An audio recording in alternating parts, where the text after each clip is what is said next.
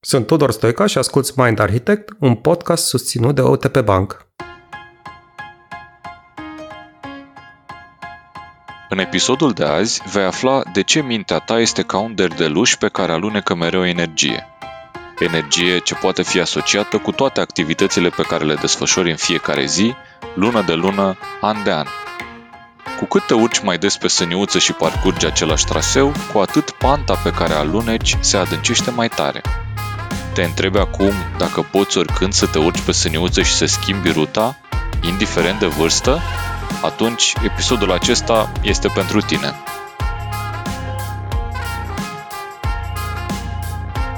Paul, este adevărată expresia folosește-l sau îl vei pierde? Este vorba despre creier și se referă la capacitatea lui de a dezvolta sau pierde anumite conexiuni. Ce presupune asta în context de neuroștiință? Bună întrebare! Dragilor, dacă nu-l folosim că îl pierdem, uh, din fericire slabe șanse. E cu noi, uh, cum să zic, cu durată de viață garantată cât ne bate ceasul merge și el. Acum, ce e foarte mișto la episodul de azi și pe mine mă entuziasmează mult, știu că e o bucurie și o veste bună pentru mulți dintre noi. Noi am învățat la școală ideea asta, că de la o vârstă încolo nu poți să te schimbi, că, nu știu, poate am și auzit la părinți sau bunici expresia, băi, de la vârsta mea eu nu mai am ce să fac, Vestea minunată care se leagă de ce întreb tu, Anca, e că pe tot parcursul vieții noastre, aparatura asta minunată dintre urechile noastre ne permite să ne transformăm.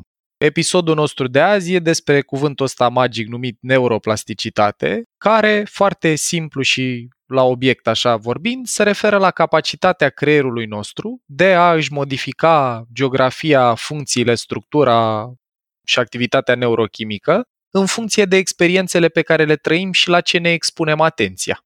Adică, cea mai frumoasă veste posibilă pe care ne dă zona asta de neuroștiință e că schimbarea e posibilă și la 90 de ani și după, atâta timp cât învățăm să cultivăm capacitatea asta de a ne focaliza atenția și de a ne expune la experiențe care să ne schimbe vechile tipare de gândire sau autostrăzi neuronale. Cam asta e ideea neuroplasticității, la asta se referă. Mm-hmm. Dar mă gândesc că probabil e nevoie de mai mult efort ca să te schimbi la 90 de ani. La fel de adevărat. Noi cumva am rămas cu ideea învățată la școală că nouă ni se nasc neuroni până la nu știu ce vârstă și după aia nu mă mor. E adevărat. Deci noi avem, când suntem copii, avem o explozie de neurogeneză în care se formează mulți, mulți, mulți neuroni undeva în jurul vârstei astea, cam de 14 ani, 12-14 ani, începe să scadă numărul de neuroni produși. Există cercetare care arată că e posibil să ni se nască până la 700 de neuroni noi în fiecare zi, în hipocamp, într-o regiune care se ocupă cu învățarea și cu memoria. Dar vestea faină legată de capacitatea noastră de a ne schimba e că presupunând că nu avem neuroni noi, că nu mai se întâmplă neurogeneza asta, că nu mai apar neuroni noi, ăia pe care îi avem se pot rearanja în tot felul de configurații. Deci folosind așa o metaforă, putem să ne gândim la creier în felul următor. Noi când suntem copiluți primim multe din astea camioane cu cărămizi, cărămizile sunt neuroni. Cărămizile astea pot fi folosite în tot felul de configurații. Unele intră la zid, unele intră la camere, unele intră la podele, unele intră pe acolo și pe acolo. De la o vârstă încolo nu mai primim la fel de multe camioane cu cărămizi. Dar cărămizile alea pe care le avem deja în castelul pe care ni l-am construit, le putem refolosi în tot felul de configurații. Pot să mă hotărăsc să dărâm o aripă și să construiesc un șopron, pot să mă hotărăsc să mut uh, acoperișul de la etajul 1, să-l fac din el, nu știu, o ușă sau altceva. Deci, creierul nostru, mai ales când suntem copii, are capacitatea și de a dobândi cărămizi noi de la o vârstă încolo, și asta e valabil până spre finalul vieții, putem să refolosim cărămizile preexistente în tot felul de configurații. E nevoie de mai mult efort, durează mai mult să construim ceva spre finalul vieții decât în prima parte, dar ce arată cercetarea negru pe alb foarte clar e că e posibil pe tot parcursul vieții. Asta e super tare. E super veste. Dorin. Pare fascinant creierul. Pentru mine mai ales că sunt la vârsta Așa. aia, cele mai multe cel mai veteran din echipa asta. E da, și vorba da, da. aia cu să înveți un câine bătrân trucuri noi. Deci uh, mă interesează în mod direct. Da, voiam să te întreb. Deci am înțeles că putem să ne creăm conexiuni noi și să învățăm lucruri noi și să mai creăm uh, uh, neuroni și conexiuni. Dar ce se întâmplă cu cele care pe măsură ce înaintezi în vârstă, mai pierzi din ele, mai sunt E foarte interesantă tema asta. Cumva noi am adresat-o puțin în episodul despre memorie din sezonul 1 aici o reiau și zic așa.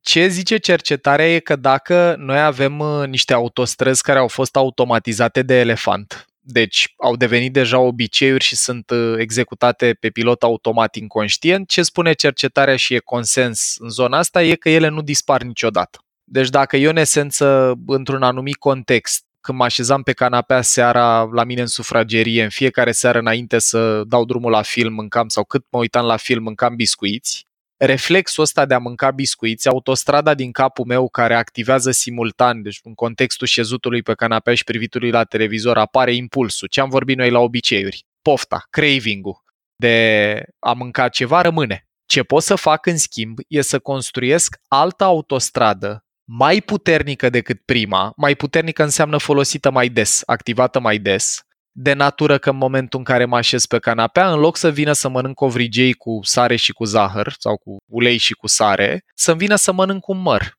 Sau când mă așez seara pe canapea să-mi vină să beau uh, jumătate de pahar de vin, care oricum e mai sănătos decât biscuiții cu sare și cu ulei. Deci răspunsul ar cam fi că pe măsură ce trece timpul unele conexiuni nu-i neapărat că dispar, cât că se bătătoresc. Dacă vă gândiți la mintea noastră ca la un derdeluș, când performăm o activitate, începe să curgă energie pe o pantă și trece o sanie și mai trece o sanie și mai trece o sanie și încă una. Și panta asta pe care a luat-o prima sanie inițial devine un dita mai șanțu și după aia când îți dai drumul din vârful dealului, cam orice gând care e activat, cam orice activitate, o ia pe panta aia. Dau un exemplu, uite, poate că aveți în viața voastră persoane care aproape orice le ziceți, prima reacție e nu, e să se opună. Hai să uh-huh. mergem la munte. E aglomerat, o să stăm în trafic, o să murim în fum de eșapament. Bine, nu vrei la munte, hai să mergem la film. Și să stau un mall ăla plin de oameni cu căldură și cu zgomot. Acolo ce putem să vedem e că derdelușul, autostrada asta opozițională din capul omului eluia e atât de puternică că orice gând îi pui în față o ia pe acolo. E o vorbă pe care o folosesc eu la cursul de neuroștiința comunicării. Dacă ești ciocan, vezi în jur numai cuie. Cam așa e ideea aici. Și în cazul ăsta, dacă ești ciocan și ai o autostradă foarte puternic construită, ce poți să faci cu ajutorul călărețului, cu efort conștient, folosindu-ne de funcțiile ale inhibitorii, e când văd că îmi vine un gând din ăsta de nu o să meargă, nu e bine, mă inhib, îmi dau seama, bă, iar îmi vine să zic asta și aleg să spun altceva. Și, dragilor, e ce am vorbit la obiceiuri. Neuroplasticitatea ne ajută de natură că dacă repeți de destul de multe ori noua activare, vechiul derdeluș se acoperă, să umple cu zăpadă dacă vreți, și apare unul nou. Ăla vechi nu dispare niciodată în sensul că dacă încep să curgă iară săniuțe pe el, se reactivează. Dar apare unul nou mult mai puternic în locul lui. Asta e la nivelul creierului cum apar obiceiuri noi sau respectiv cum putem să construim autostrăzi din astea noi și să le bătătorim sau să creștem probabilitatea activării la cele vechi.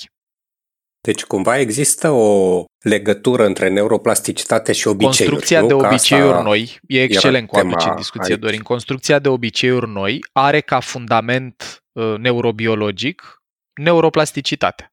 Capacitatea creierului de a-și modifica autostrăzile, conexiunile, chiar și geografia, deci modificări structurale în funcție de experiențele la care ne expunem.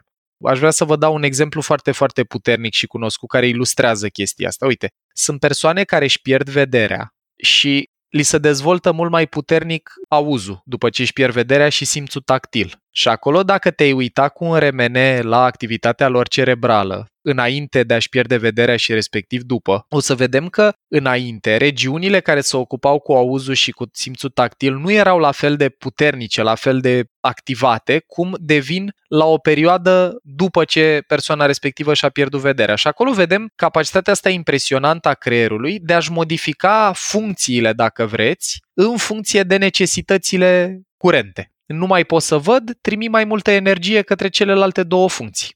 Ăsta e un exemplu și mai e unul foarte cunoscut și uzitat în neuroștiință, care zice așa, că taximetriștii londonezi care trebuie să învețe să navigheze pe din afară niște mii de străzi, uh, n-au voie cu GPS la examen și trebuie să știe să ajungă din punctul A în punctul B nu doar să reușească să te ducă din punctul A în punctul B, dar să te ducă și pe ruta cea mai scurtă. La ei ce se întâmplă dacă te uiți la activitatea lor cerebrală după niște ani de practică, e că regiunea aia care se ocupă cu orientarea spațială temporală și cu învățarea, hipocampul, am mai vorbit noi despre el la memorie, e mai mare fizic, e o modificare structurală, decât la oamenii care nu practică meseria asta, care n-au miile sau zecile de mii de ore de practică pe care le au ei. Și iar e un exemplu fascinant ăsta, în care practic ei nu se nasc cu el așa, că sunt două ipoteze, știi? Ori toți oamenii cu un hipocamp mai mare s-au făcut taximetriști în Londra, ori activitatea aia de taximetrie în care trebuie să înveți să navighezi labirintul străzilor lor și respectiv să memorezi rute și străzi, le modifică la propriu geografia creierului.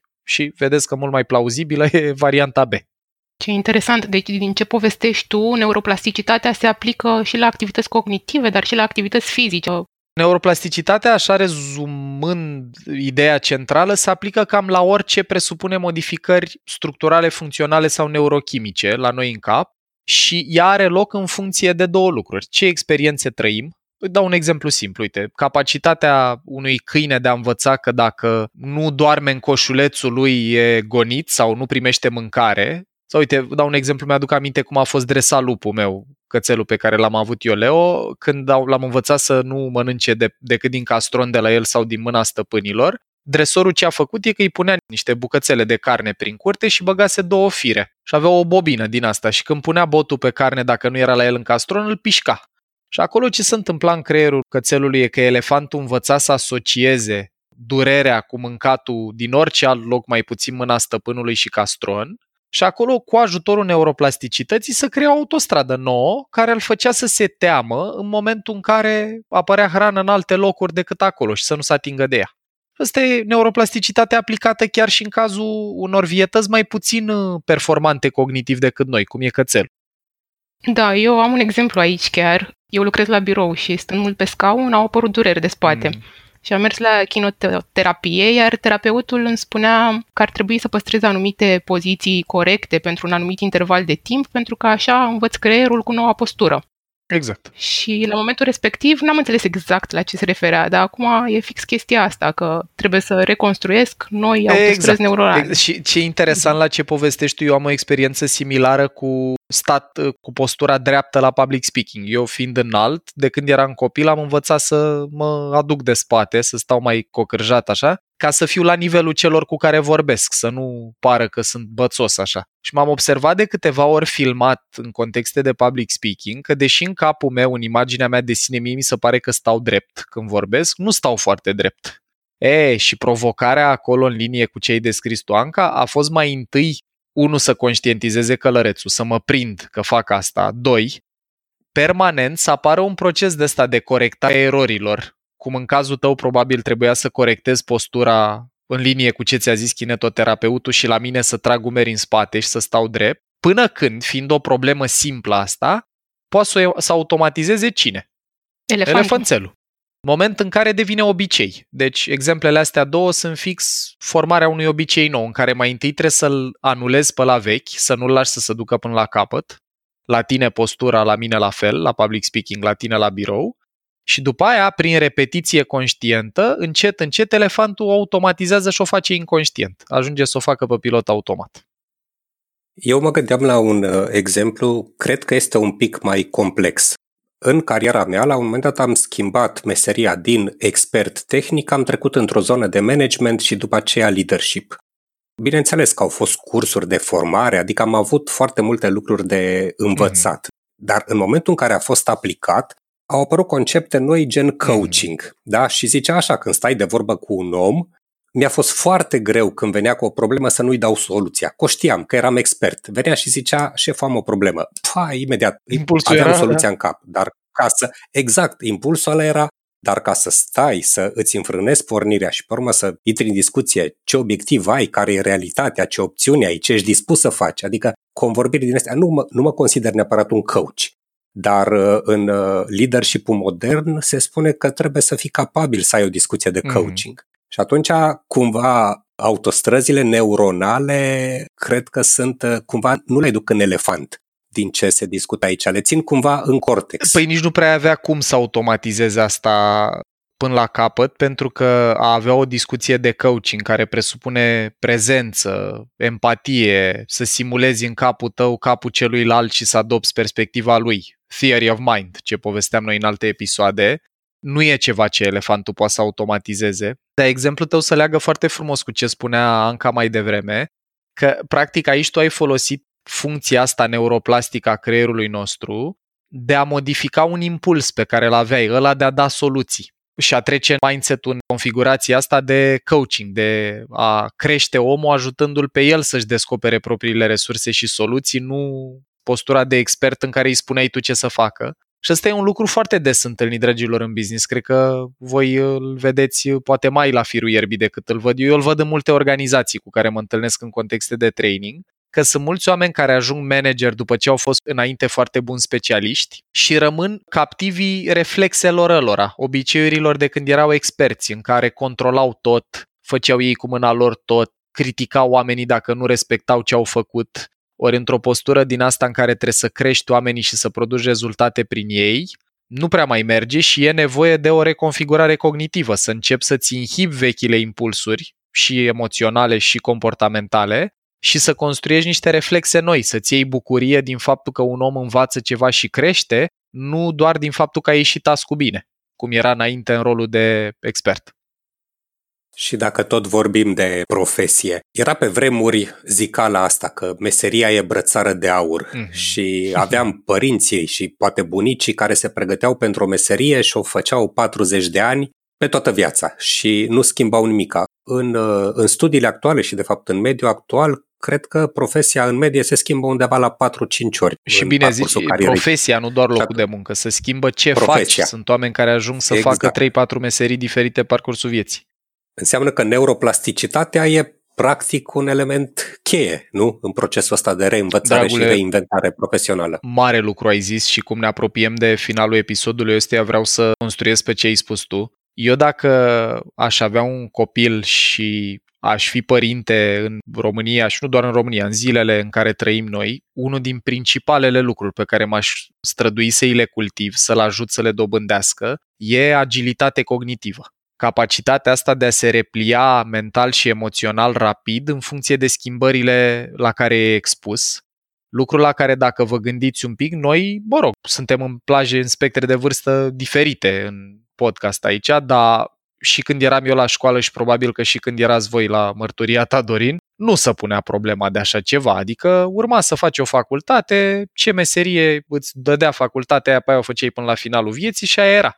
Și dacă nu cultivăm mușchiul ăsta al agilității, al adaptabilității cognitive, care iar are la bază funcția creierului de a se modifica în funcție de la ce le expunem și pe ce ne focalizăm atenția, eu nu cred că poți să supraviețuiești. În lumea către care ne îndreptăm noi, în care totul se schimbă, constanta e schimbarea, nu o să putem să supraviețuim dacă nu cultivăm mușchiul ăsta.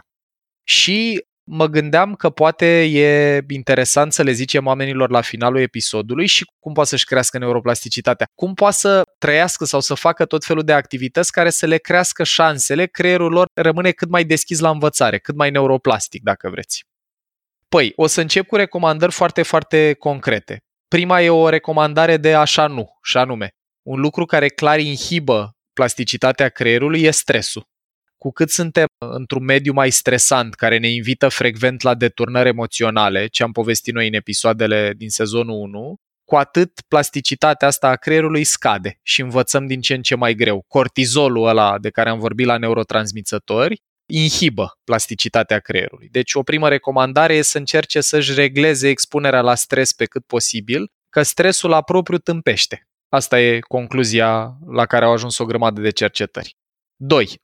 Ce poate să crească semnificativ agilitatea asta cognitivă este să ne ținem mintea tot timpul în priză și să învățăm tot timpul lucruri noi. Lucruri noi, dau un exemplu, sunt uh, să citim cărți, să purtăm conversații cu oameni, să ne expunem la tematici și dezbateri la care nu ne expunem în mod normal, până la lucruri foarte simple, cum ar fi când mergem seara spre casă, dacă avem ocazia, să încercăm să frecventăm rute diferite, să nu o luăm mereu pe același drum. Acolo ce se întâmplă în capul nostru e că nu mai apare nimic nou, creierul proiectează mai mult decât percepe, nu mai captează ce e nou, ci anticipează din rutina zilelor anterioare și nu mai apare activarea asta foarte favorabilă neuroplasticității. Dragilor, un ultim lucru pe care l-aș numi aici, care ajută tare, tare de tot, este exercițiu fizic. Sportul în general și mai ales sportul aerobic. Deci mers în natură, alergat, gimnastică, yoga, de ce nu, lucruri de felul ăsta, sporturi care au o practică mai degrabă aerobică decât anaerobică, favorizează foarte tare neuroplasticitatea și învățarea și nu în ultimul rând aș deschide apetitul ascultătorilor și la practici de respirație, care vin din uh, zona asta estică și sunt parte din unele școli de yoga, anumite moduri de a respira activează foarte tare receptivitatea creierului la stimul noi. Și practica de respirație, să învățăm să facem niște succesiuni din astea de inhalat și expirat în fiecare zi, poate să crească foarte tare deschiderea creierului nostru la nou. Oricare dintre cele enumerate anterior și mai sunt și multe altele, îi încurajăm pe oameni să și caute how to increase, cum să crească, how to increase neuroplasticity în engleză, cum să crești uh, neuroplasticitatea. Cel mai important lucru e să păstrăm în minte faptul că avem nevoie de un creier agil toată viața, el are proprietatea, funcția asta, ne naștem cu ea și nu dispare până la finalul vieții, ține doar de noi să ne folosim de ea ca să ne creștem calitatea vieții și relațiilor. Cam asta ar fi gândul principal. Mulțumim, Paul, pentru toate sfaturile astea Super. practice. Cu mult drag. Vă pup și vă doresc un creier cât mai neuroplastic, cu obiceiuri și activități noi în fiecare zi, dragilor. Ai ascultat un episod din Mind Architect, un podcast al lui Paul Olteanu și al invitaților lui, Anca, Tudor și Dorin. Mind Architect este o producție broadcast și poate fi ascultat pe Spotify, iTunes sau oriunde asculti podcasturi. La Mind Architect contribuie cu vocea lui și Vlad Bogos. Abonează-te la podcast pentru episoadele viitoare, iar dacă vrei să ne susții pentru a continua producția acestui podcast, intră pe mindarchitect.ro în secțiunea Donează sau dă-ne un share în rețeaua ta.